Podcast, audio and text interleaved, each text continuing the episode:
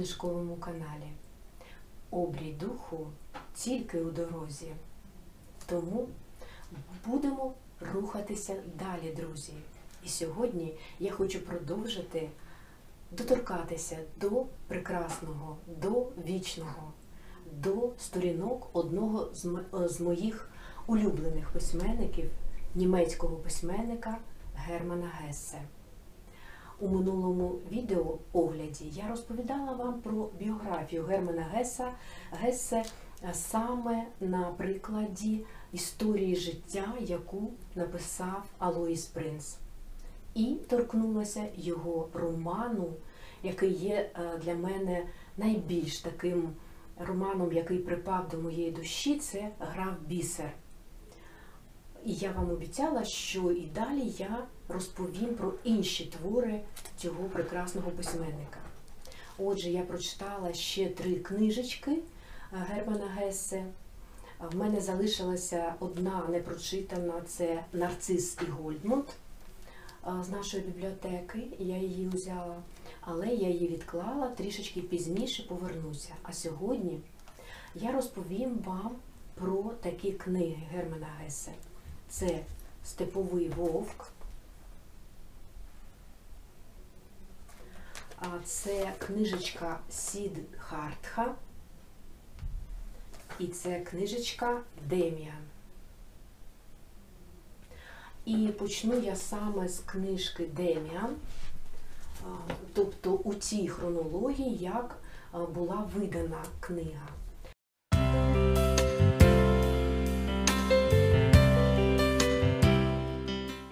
А написав цей роман Деміан автор у 1919 році. Це був непростий період у житті Германа Гессе. А, У 1916 році в нього помирає батько, його потім дружина опиняється у лікарні, і діти його, три сини, опікуються ними, можна сказати, чужі люди, друзі, друзі Германа Гесе. І він починає писати свої щоденники сновидінь. Саме один зі снів, які йому наснилися, він був причиною такого поштовху для початку роботи, творчої роботи, написання роману. Герману Гесе наснилася така нічна постать, такий собі о, Дем'ян. І це ніби він описує і свій шлях Герман Гесе цим романом Дем'ян. Увесь свій шлях від е, свого дитинства, коли він мешкав з батьками в Кальві, і е, до того, як він став відомим вже письменником і е, у період війни опинився у Берні. Отже, Дем'ян. Це невеличка книжечка, але, як і всі інші твори Германа Гесе, вона просякнута е, філософією, філософією життя, філософією е, пошуку себе. Я думаю, що Деміан е, буде корисно почитати цю книгу саме молоді.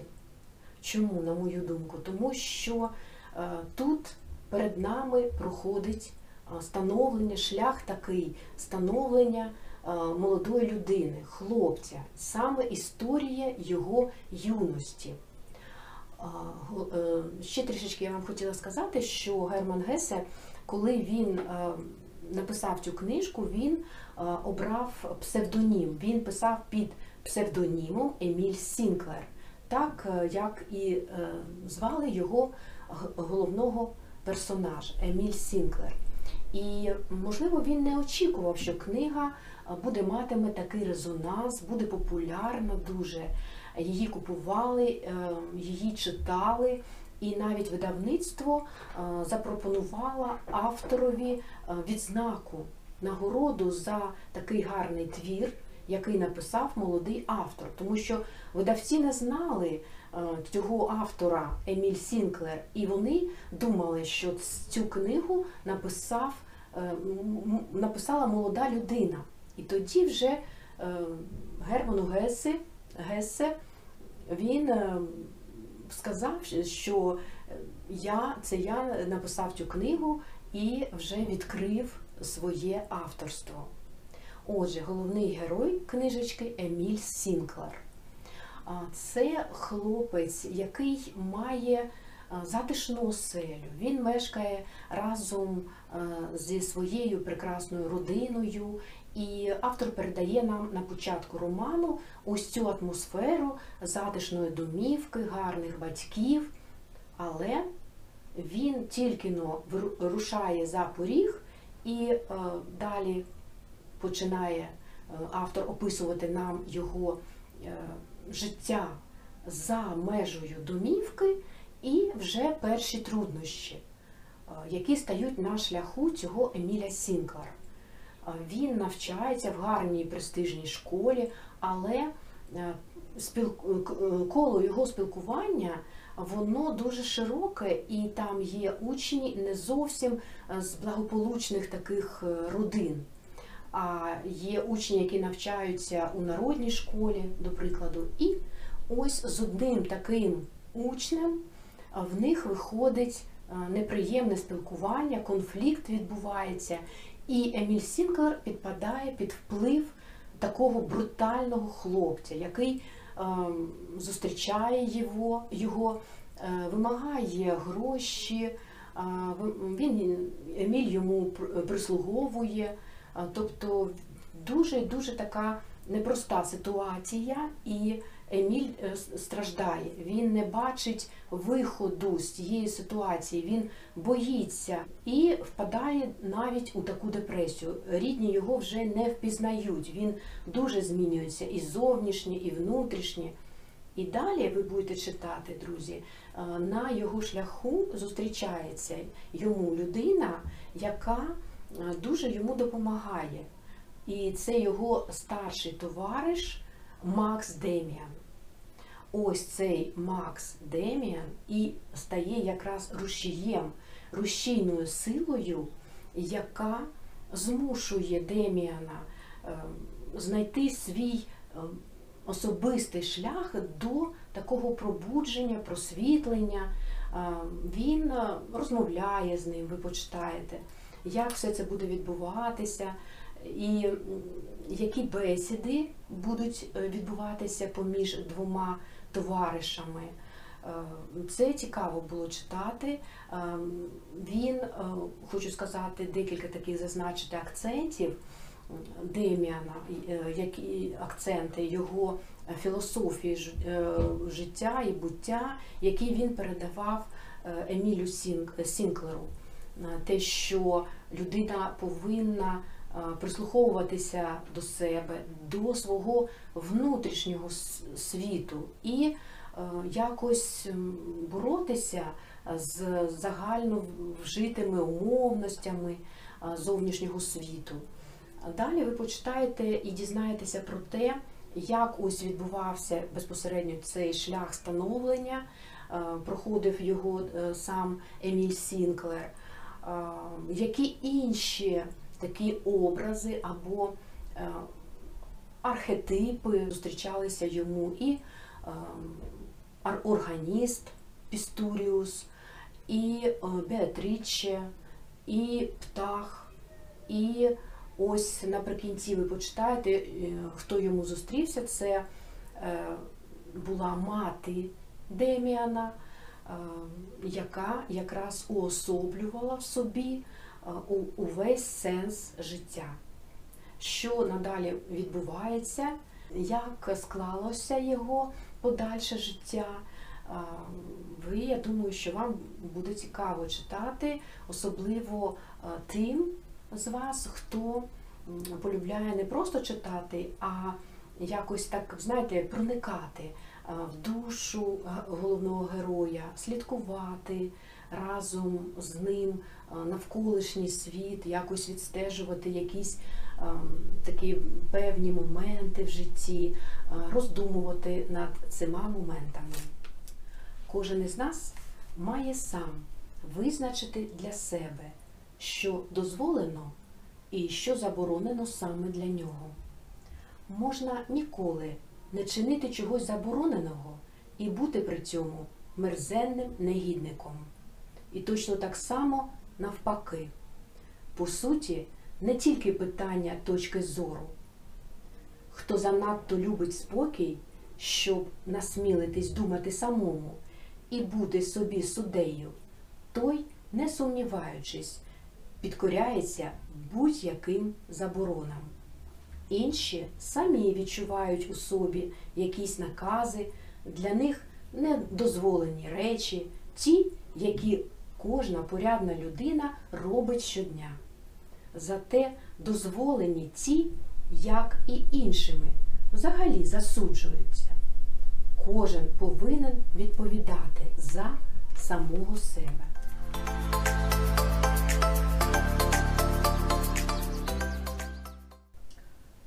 Дивно усе ж таки склалося в мене життя. Міркував Сіддхартха. Дивними манівцями ходила воно. Змалку я не знав нічого, крім богів і жертвопринесень. Хлопцем ударився в аскетизм, поринав у роздуми, в самозаглиблення, все шукав брахмана, вшановував вічне в атмані, згодом подався за покутниками, жив у лісах, спеку терпів і холод, учився голодувати, вчився умертвляти плоть. Чудовним здалось мені потім у вченні величного Будди пізнання. Я відчув, як у мене навколо єдності світу пульсує, немов власне кров, знання. Але й від Будди та від великого знання я знов мусив піти. І пішов, і вчився, в камали любовних утіх, учився в камасвамі торгувати, збивав гроші, розтринькував гроші, учився любити свою утробу, учився улещувати свій розум. Багато років я згаяв на те, щоб змарнувати дух, щоб розучитися думати, щоб забути про єдність. Чи не сталося так, що помалу, далекими манівцями блукаючи, я з чоловіка обертався на дитину, з мислителя на звичайну людину? Будемо продовжувати, друзі, і я пропоную звернутися до роману Германа Гесе Сідетхартха. Поговоримо про цей невеличкий твір. Насправді він дуже маленький, 150, по-моєму, сторінок. Вийшла книжечка, я вам не сказала, забула і про Деміана, і про Сідхартху. Це одна серія. Серія Карта світу. І ці книги вийшли 2017 року у видавництві Фоліо. Я вам розповідала про те, що ця серія почала видаватися фоліо з 2010 року. І дуже багато вже книжок видано, звичайно. І ось така невеличка 150 з чимось сторінок. Всі його твори вони наповнені філософським змістом. Вони такі, ем, їх не можна просто читати як якийсь такий роман, це інтелектуальне читання, яке потребує певних таких інтелектуальних зусиль. Треба просто хотіти читати Германа Геса. Я думаю, що той, хто почне, він вже не зможе відірватися, тому що ці книги, і Деміан, і Сідхартха, і Гра в бісер, вони ніби написані для кожного. Ти читаєш і ти разом з автором шукаєш ось цей сенс життя. Я думаю, кожен може знайти в цій маленькій книжечці щось своє, е, щось таке, що може спонукати до можливої зміни свого життя, до подальших якихось впевнених кроків для е, саме свого світосприйняття, як можливо, з якимись іншими відтінками на своєму життєвому шляху. Отже, Сідет Хартха. Ми можемо бачити вже за окладинкою, що це е, буддійська така статуетка, таке божество. І насправді Герман Гессе почав е, писати цей роман. Він не так просто йому дався. Він почав його писати ще наприкінці грудні 1919 року і писав до 1921 року. Потім він його відкладав, і було видано цей роман. А це роман притча або поема, як він казав, писав. е, Було видано у 1922 році Сідхартху. Це був період теж е, кризи. Е, Подекуди, ви знаєте, навіює е, такі думки. У мене були перегук із Деміаном, продовження такого, ем, таких якихось певних моментів є і в цій книжці. Герман Гесе йому подобався буддизм, він вивчав східні релігії. Ем, Але чому він не відразу його видав? Можливо, ось ця психологічна криза, яка з ним сталася, ем, так не дуже сприяла його творчості. Якщо коли він писав, е, писав Деміана, він лікувався у учня відомого психолога, психолога Карла Юнга. А вже ось коли цю книжечку е, писав, він е, лікувався у самого Карла Юнга. І вже після лікування, яке йому ем, допомогло в певній мірі. Е, Ми про це дізнаємося якраз і у біо- біографії історії життя Германа Гесе Алуїза Принца. Він почав писати цей роман притчу. Я хочу сказати відразу, забігаючи наперед, що е, це дійсно така притча, е, це як поема, вона її можна читати, е, така милозвучна і повністю заглиблюєшся у думки автора, у думки головного героя, яким є сам Сіддхартха. Ще це один такий, на мою думку, талант Германа Гесе писати ось такі притчі. Ми ті притчі е, читаємо і в грі Бі- бісер розміщено е, три притчі. Отже, головний герой, герой Сіддхартха. А Це хлопець, хлопець е, дуже розвинений духовно, і він є сином брахмана. Його батько вважає і оточуючи, до речі, що е, е, вийде такий дуже гарний мудрець е, або проповідник. І е, батько сподівається, що так і буде. Але одного разу Сіддхартха а, звертається до свого батька з проханням, і він хоче, щоб батько його відпустив, щоб він хоче піти з дому і піти разом з саманами. Це такі люди, аскети, які зовсім не звертали уваги на умови свого життя. Вони заглиблювалися десь там у природу і ем, дуже замало їли. І він хоче спробувати себе, Сідхартха, у цьому напрямку, і е, просить дозволу у батька зробити це. Але батько здивований. Це на початку роману. Ми починаємо дізнаватися такі подробиці. А батько здивований, він не може зрозуміти, чому так різко Сідхартха хоче піти з дому. Але Сідхартха настоює на своєму, він в буквальному сенсі залишається стояти посеред хати, і е, стоїть день, вечір, і на ранок батько приходить, а він все стоїть і не рушає з місця. І тоді вже батько поступається синові і Сідхартха разом зі своїм товаришем Говіндою. Вони вирушають е, з аскетами. Він е, намагається зрозуміти саме цю релігію і якось віднайти себе тут, у цій релігії. Ви почитаєте, як далі будуть розвиватися події, чи вдасться йому це, чи він обере інший шлях. І ми разом з Сідхартхою простежуємо увесь його шлях. Е, Що стається з ним? Чи буде з ним до кінця йти його товариш Говінда? Е, Герман Гесе показує нам е, повністю, е, як почував себе Сідхартха, е, хто йому зустрівся, ще який такий Бог йому зустрівся на, на його шляху. Е, Це був Гуатама Будда. Яка розмова вийшла поміж е, ними? І чи зголосився Сідхартха залишитися у вже з цим Будою, чи все ж таки він вирішив піти далі?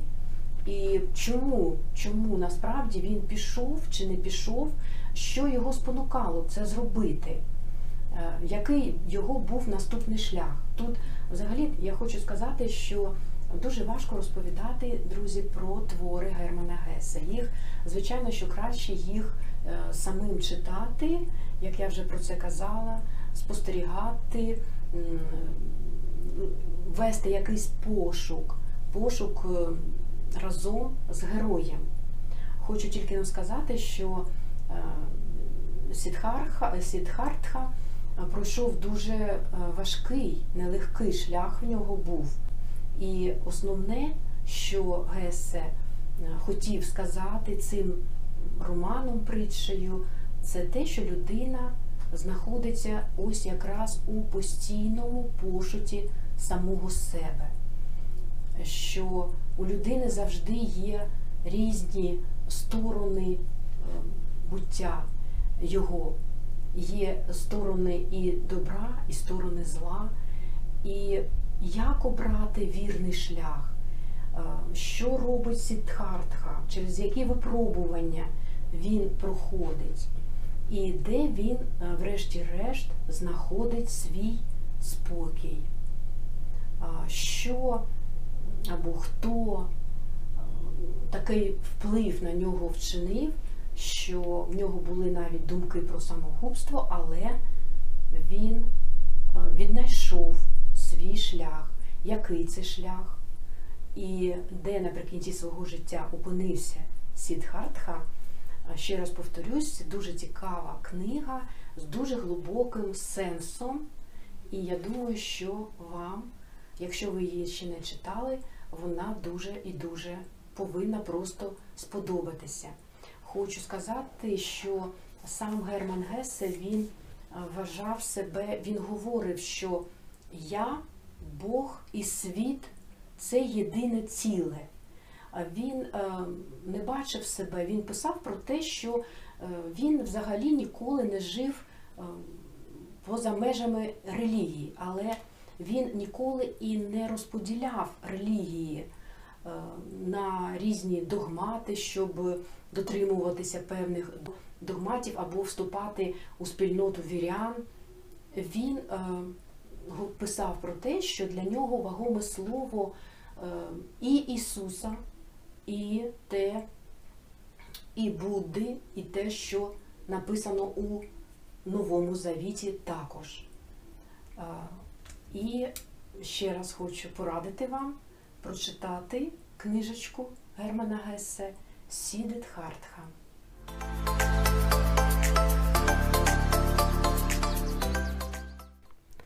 Владну людину руйнує її влада. Грошовиту руйнують гроші. Послужливу служба, а шукача втіхи втіха. Так і степового вовка зруйнувала його воля. Він досяг своєї мети, завжди був незалежний, ніхто йому не наказував, ні до кого йому не треба було пристосовуватись. Він сам вирішував, що йому робити, а що лишити. Бо кожна сильна людина неодмінно досягає того, до чого має справжній потяг.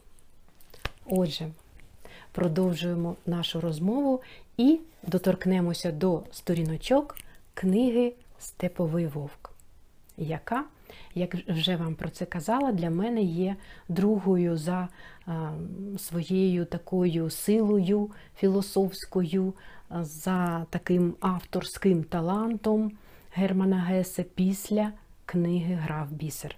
Це надзвичайна книга, вона, ну я не знаю, е, яка в автора е, сила думки, е, яка фантазія, що спонукало його все це написати такий значимий такий сильний твір, як Степовий Вовк. Для кращого розуміння тексту я хочу познайомити вас, друзі, з структурою цього тексту. Це, е, Я думаю, що це буде важливо і це означить якісь певні напрямки, куди треба рухатися, коли читаєш, і що ти будеш розуміти, що це таке, е, коли почнеш читати Степовий Вовк. Тут перший розділ написав сам автор, хоча назва його вступне слово видавця. Сторінка 3.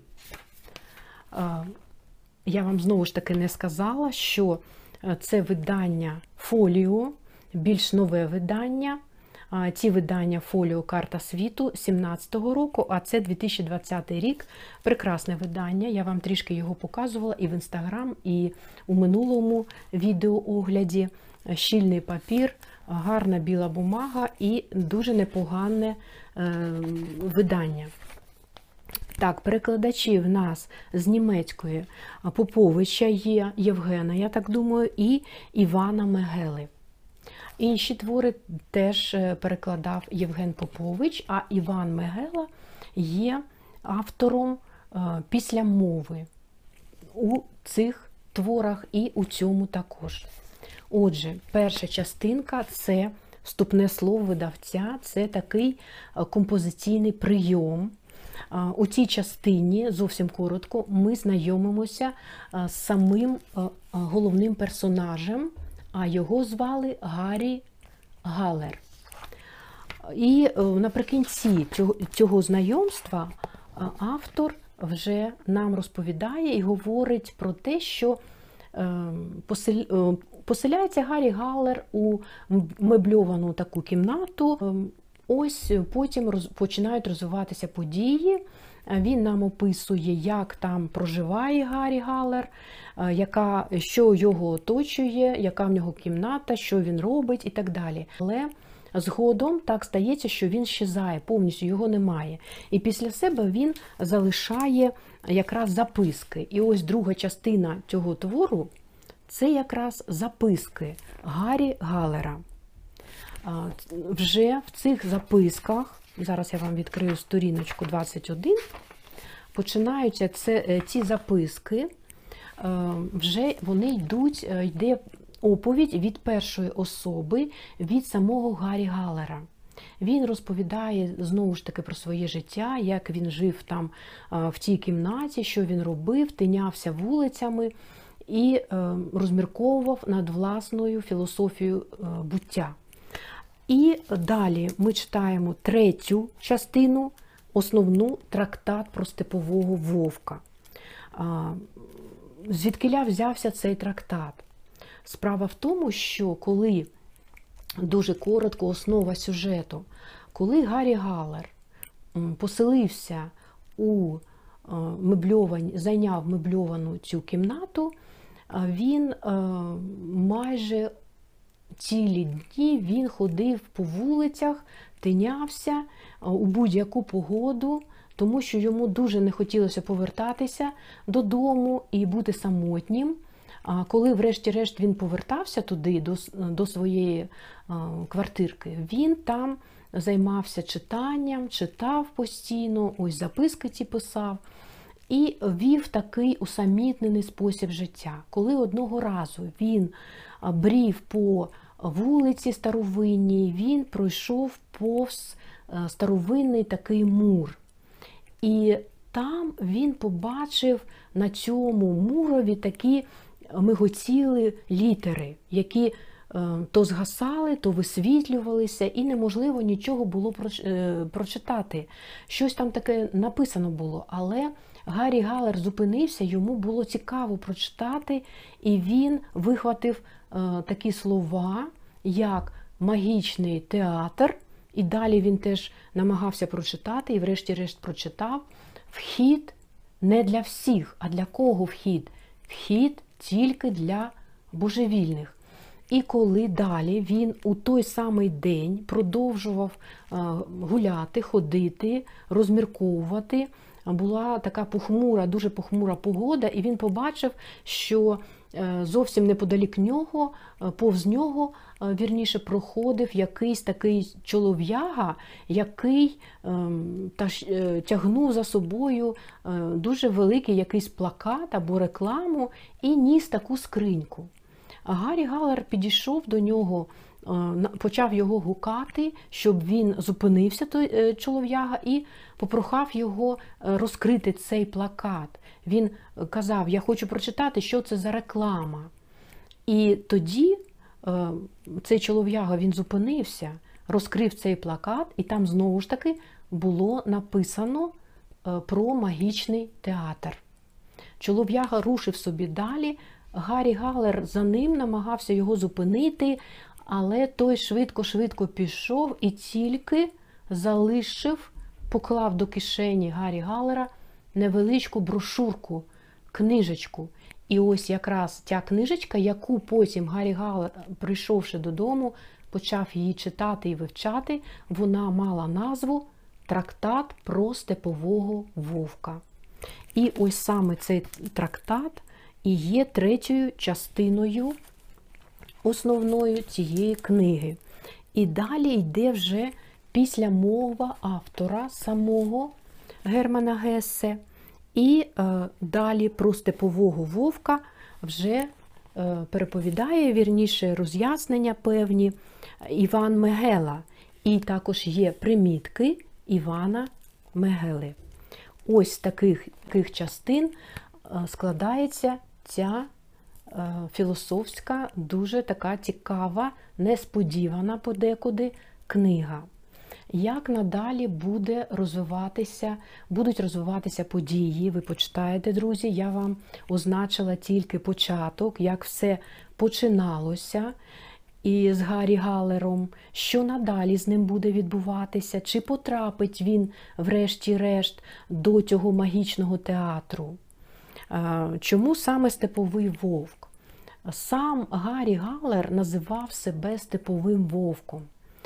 Він вважав, е, що в нього натура така складається е, з добра і зла, як і будь-яка, в принципі, будь-яка людина, вона не може бути тільки е, доброю чи хорошою. Кожна людина має свої сильні, слабкі сторони. І ось якраз Гаррі Галер, він і був справжнім таким степовим вовком. Він сам дуже зневажав ось це, все це міщанство, ось бургерів, які е, мали в собі такі протиріччя, але якось вони могли з ними примиритися. Але Гаррі Галер не міг примиритися зі своїми внутрішніми двома цими сторонами.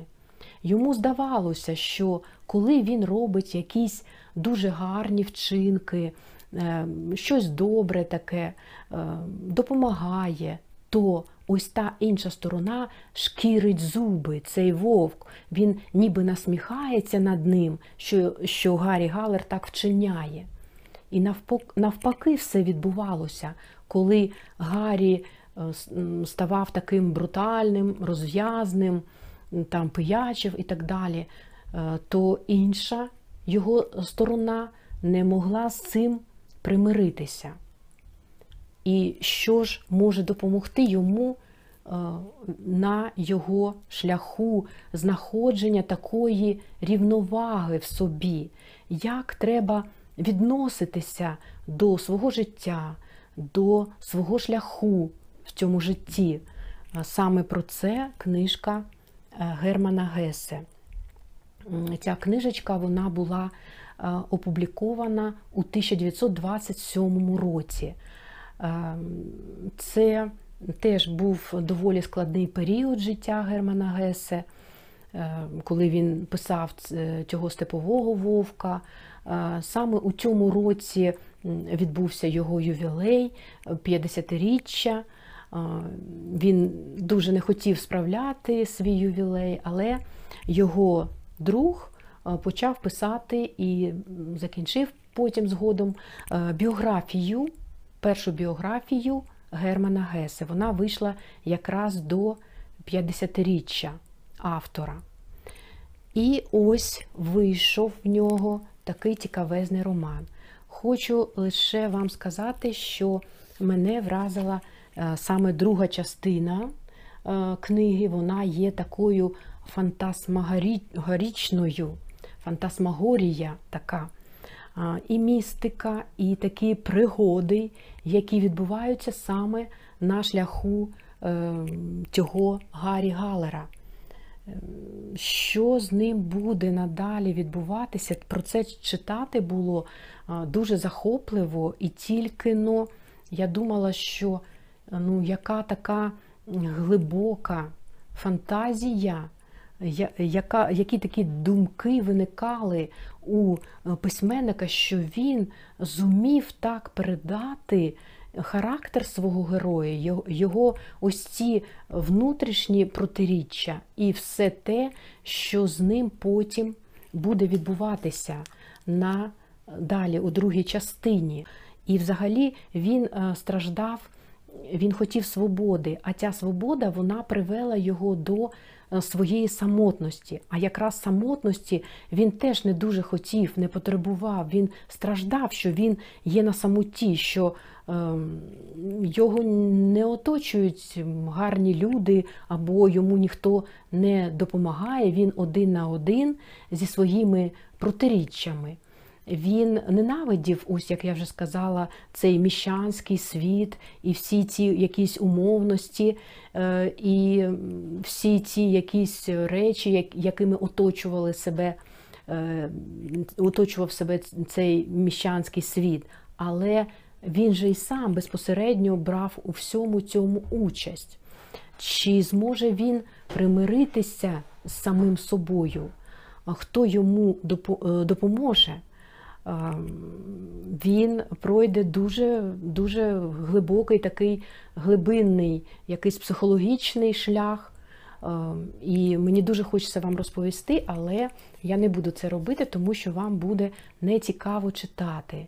Я тільки ну, ще раз хочу повторити, що е, ну, дуже дуже цікава книга, дуже глибинна, гідна книга Германа Гесе, і читати її мені було дуже цікаво.